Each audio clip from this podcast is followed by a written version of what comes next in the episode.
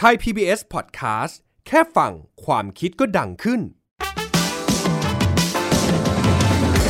เรื่องกฎหมายเข้าใจง่าย โยกหัวตามได้ในสไตล์ฮิปฮอป และนี่คือ Rapper Lawyer นักกฎหมายสายแรปโยโยโย่ Rapper Lawyer นักกฎหมายสายแรปครับผม รายการกฎหมายที่โยกหัวตามได้ในสไตล์ฮิปฮอป ติดตามกันได้ที่นี่เลยนะครับ ไทย PBS Podcast episode นี้ว่ากันด้วยเรื่องของมรดกครับ นึกถึงมรดกแล้วคุณผู้ฟังหลายท่าน ถ้าเกิดท่านก็คงจะนึกถึง scene ทนายอ่านใบพินัยกรรม ในละครบ้านสายทองใช่ไหมล่ะครับ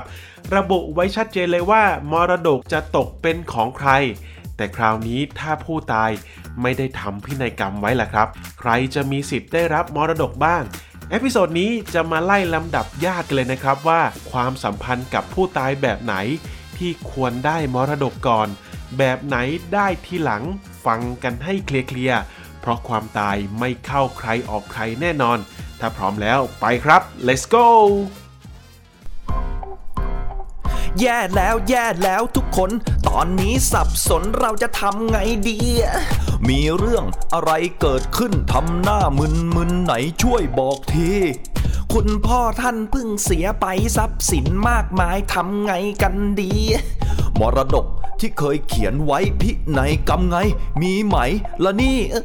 ไปหาไปหามาสิค้นให้ดีๆ ทุกซอกทุกมุม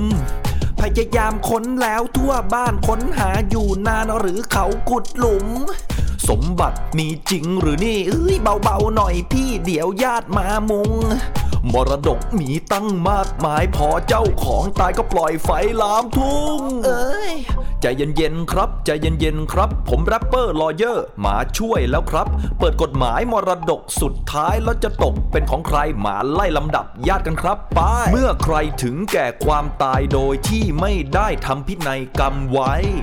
เรามีกฎหมายรองรับตั้งใจฟังนะครับ เพื่อจะได้ใช้ กรณีมีมรดก แล้วมันจะตกมาเป็นของใคร ก็ผู้สืบทอดสันดานลูกลูกหลานหลานเหล่าทายาทไง กรณียังเป็นทารกได้มรดก อันนี้ก็ได้แล้วถ้ายังอยู่ในท้องแบบนี้น้องๆจะนับด้วยไหมอะ ต้องคลอดมาแล้วเท่านั้น 310 วันนะจำเอาไว้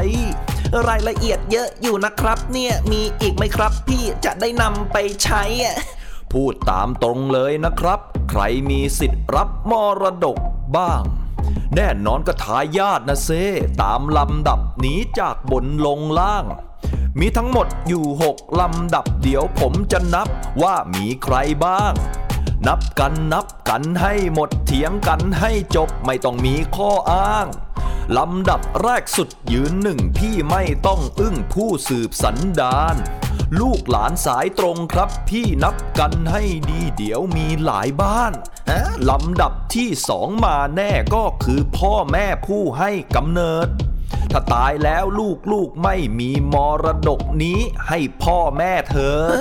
ลำดับที่สามใครดีคือพี่น้องที่พ่อแม่เดียวกัน ถ้าตายแล้วลูกไม่มีปับป้ามามีก็ไปสวรรค์ให้ตกเป็นของน้องพี่นับญาติดีๆ ตอนคุณแม่ตั้งครรภ์ ต่างพ่อต่างแม่ยังไม่ได้เพราะว่ากฎหมายให้พ่อแม่เดียวกัน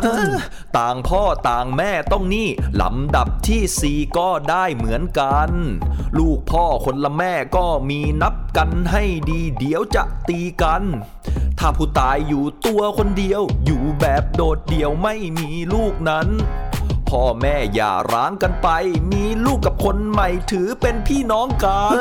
ลำดับลำดับที่ห้ารุ่นใหญ่ต้องมาปู่ย่าตายายลำดับที่หกลุงป้านาอาก็มารับมรดกได้ สืบกันตามลำดับนี้ลำดับไหนไม่มีก็ลดหลั่นกันไป มีหกลำดับทั้งหมดแบ่งกันให้ครบจบแล้วนะบายบาย เออเอ้ยเดี๋ยวก่อนสิพี่ เอกสารนี่เออต้องเตรียมอะไร บ้างนะครับพี่ อ๋อเรื่องเอกสารมี 5 ข้อนะครับนี่ ผมขอโทษรีบไปหน่อย ขออภัยอะอย่าพึ่งจี้ เอกสารที่ต้องนำไปประกอบในการขอรับรองมรดกข้อหนึ่งหนังสือแสดงสิทธิต้องมีนะครับ อย่าเพิ่งสับประงกข้อ 2 ใบมรณบัตรของเจ้าของมรดก และทายาทที่ตายข้อ 3 ทะเบียนสมรสหรือทะเบียนหย่าก็ได้ครับนาย ข้อ 4 คือทะเบียนบ้านและบัตรประจำตัวประชาชนประจำตัวของทายาทที่ยังมีชีวิตอยู่นะครับทุกคน ข้อ 5 คือข้อสุดท้ายทายาทที่ยังมีสิทธิ์รับมรดกต้องไปสำนักงงานที่ดินดำเนินการสิ้นแค่นี้พร้อมจบฟังลำดับญาติกันแบบเคลียร์ๆเลยนะครับ มาสรุปกันหน่อยดีกว่าว่า หากคนในบ้านเราเกิดเสียชีวิตขึ้นมา มรดกจะตกไปสู่ญาติฝั่งไหนกันบ้าง กฎหมายระบุไว้ว่าเมื่อบุคคลใดถึงแก่ความตาย โดยไม่ได้ทำพินัยกรรมไว้ มรดกของบุคคลนั้นจะตกทอดแก่ทายาทโดยทำทันทีที่ตาย สิทธิของทายาทโดยธรรมในการรับมรดกนั้น ทายาทผู้มีสิทธิรับมรดกนั้น มีสภาพบุคคลคือเกิดเป็นทารกแล้ว ในขณะที่เจ้ามรดกถึงแก่ความตาย ส่วนกรณีของทารกที่อยู่ในครรภ์มารดา ก็อาจเป็นทายาทโดยธรรม หากภายหลัง ได้คลอดเป็นทารกภายใน 310 วัน นับแต่วันที่เจ้ามรดกถึงแก่ความตาย ทายาทโดยธรรมมี 6 ลำดับนะครับ ตามประมวลกฎหมายแพ่งและพาณิชย์ แต่ละลำดับมีสิทธิได้รับมรดกก่อนหลังดังต่อไปนี้เลยนะครับลำดับที่ 1 ผู้สืบสันดานนั่นก็คือลูกหลานนั่นเองครับ ลำดับที่ 2 บิดามารดา หรือว่าพ่อแม่ ลำดับที่ 3 พี่น้องร่วมบิดามารดาเดียวกัน หรือพี่น้องพ่อแม่เดียวกัน ลำดับที่ 4 พี่น้องร่วมบิดาหรือร่วมมารดาเดียวกัน ในความหมายก็คือพ่อแม่หย่าร้างกัน แล้วไปมีแฟนใหม่แล้วเกิดมีลูกขึ้นมานั่นเองนะครับลำดับที่ 5 คือปู่ย่าตายาย และลำดับที่ 6 ลุงป้าน้าอานั่นเองครับ แต่ถ้ากลัวว่าเครือญาติจะตบตีกันวุ่นวายแย่งสมบัติกัน ในตอนมีชีวิตอยู่ให้ทำพินัยกรรมไว้ไม่เสียหายเลยนะครับ ซึ่งผู้ที่สามารถทำพินัยกรรมได้มี 2 คุณสมบัตินะครับ นั่นคือ 1. ต้องมีอายุตั้งแต่ 15 ปีบริบูรณ์ขึ้นไป และ 2. ต้องไม่เป็นบุคคลที่ศาลสั่งให้เป็นคนไร้ความสามารถ หรือเป็นคนวิกลจริตที่มีอาการจริตวิกลขณะทำพินัยกรรมครับ เรามาดูกันดีกว่านะครับว่าหากต้องการจะทำพินัยกรรม ข้อความหลักที่จะต้องมีในพินัยกรรมมีอะไรบ้าง 1. ต้องระบุวันเดือนปีที่ทำพินัยกรรมนั้นๆ 2. มีข้อความแสดงเจตนาว่า จะมีการแบ่งทรัพย์สินหรือจัดการอะไร หลังจากที่เราตายไปแล้ว 3. ระบุว่าจะให้ทรัพย์สินแก่ทายาทคนใด และได้รับคนละเท่าไหร่ จะระบุเป็นสัดส่วนเป็นเปอร์เซ็นต์ได้หมดเลยนะครับ และข้อที่ 4 ต้องมีส่วนประกอบให้พินัยกรรมมีความหมายครบถ้วน เช่นมีชื่อจริงและนามสกุลจริง มีเลขประจำตัวประชาชน มีที่อยู่ และมีข้อความระบุว่าขณะทำพินัยกรรมนี้ เรามีสติสัมปชัญญะสมบูรณ์ทุกประการนะครับ รูปแบบของพินัยกรรมที่ระบุไว้ตามกฎหมายมีทั้งหมด 6 แบบ นั่นคือ 1 แบบธรรมดาหรือแบบทั่วไป ซึ่งเป็นที่นิยมทำกันมากที่สุด เป็นแบบที่เขียนหรือพิมพ์ก็ได้นะครับ แต่จุดสำคัญที่ต้องระบุไว้ให้ชัดเจน คือมีพยานอย่างน้อย 2 คน ลงลายมือชื่อรับรองพร้อมกัน รูปแบบที่ 2 นั่นคือพินัยกรรมแบบเขียนเองทั้งฉบับครับ ผู้ทำพินัยกรรมจะต้องเขียนพินัยกรรมด้วยลายมือตัวเองทั้งฉบับ ลงวันเดือนปีที่ทำและลงลายมือชื่อผู้ทำพินัยกรรมไว้เป็นหลักฐานยืนยันครับ รูปแบบที่ 3 พินัยกรรมแบบเอกสารฝ่ายเมือง เป็นแบบพินัยกรรมที่ต้องอาศัยกระบวนการโดยเฉพาะที่มีเจ้าหน้าที่รัฐเข้ามาเกี่ยวข้อง ผู้ทำพินัยกรรมจะต้องไปแจ้งความประสงค์ โดยให้ถ้อยคำข้อความของตนเอง แก่เจ้าพนักงงานที่เขต หรืออำเภอพร้อมพยานอย่างน้อย 2 คนนะครับ รูปแบบที่ 4 พินัยกรรมแบบเอกสารลับ เจ้ามรดกทำพินัยกรรมแล้วปิดผนึก และนำพินัยกรรมนั้นไปที่ทำการอำเภอหรือเขต ผู้ทำพินัยกรรมต้องลงลายมือชื่อ และพยานอีกอย่างน้อย 2 คน และให้ถ้อยคำต่อบุคคลเหล่านั้นว่าเป็นพินัยกรรมของตนเองนะครับ รูปแบบที่ 5 คือพินัยกรรมแบบทำด้วยวาจา กรณีอยู่ในสถานการณ์ไม่ปกติทำให้เราไม่สามารถทำพินัยกรรมในแบบที่1ถึง4ตามที่กล่าวมาได้นะครับ ผู้ทำพินัยกรรมจะต้องแสดงเจตนาทำพินัยกรรม ต่อหน้าพยานอย่างน้อยสองคนพร้อมกัน พยานจะต้องรับฟังข้อความนั้น แล้วไปแจ้งต่อทางราชการโดยเร็วที่สุดนะครับซึ่งจุดสำคัญที่พยานจะต้องจำเพิ่ม นั่นคือวันเวลา สถานที่ทำพินัยกรรม และสถานการณ์ที่ไม่ปกตินั้นด้วย เจ้าพนักงานจะต้องจดข้อความที่พยานแจ้งไว้ และพยานสองคนนั้นจะต้องลงลายมือชื่อไว้ด้วยนะครับผม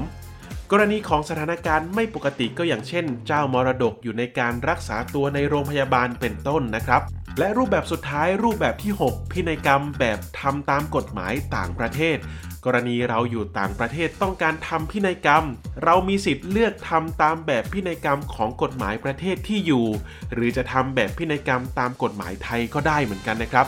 ซึ่งหากทำตามกฎหมายไทยนะครับ เจ้าหน้าที่ที่สามารถมาดำเนินการในเรื่องนี้ได้ ก็จะเป็นเจ้าหน้าที่สถานทูต หรือกงสุลฝ่ายไทย หรือให้พนักงานใด ๆ ที่มีอำนาจตามกฎหมายของประเทศนั้น สามารถทำพินัยกรรมให้เราได้นะครับ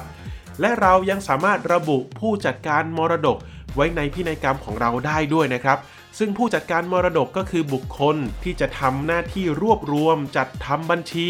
และแบ่งทรัพย์สินซึ่งเป็นมรดกของผู้ตาย ให้แก่ทายาทผู้มีสิทธิ์รับมรดกของผู้ตาย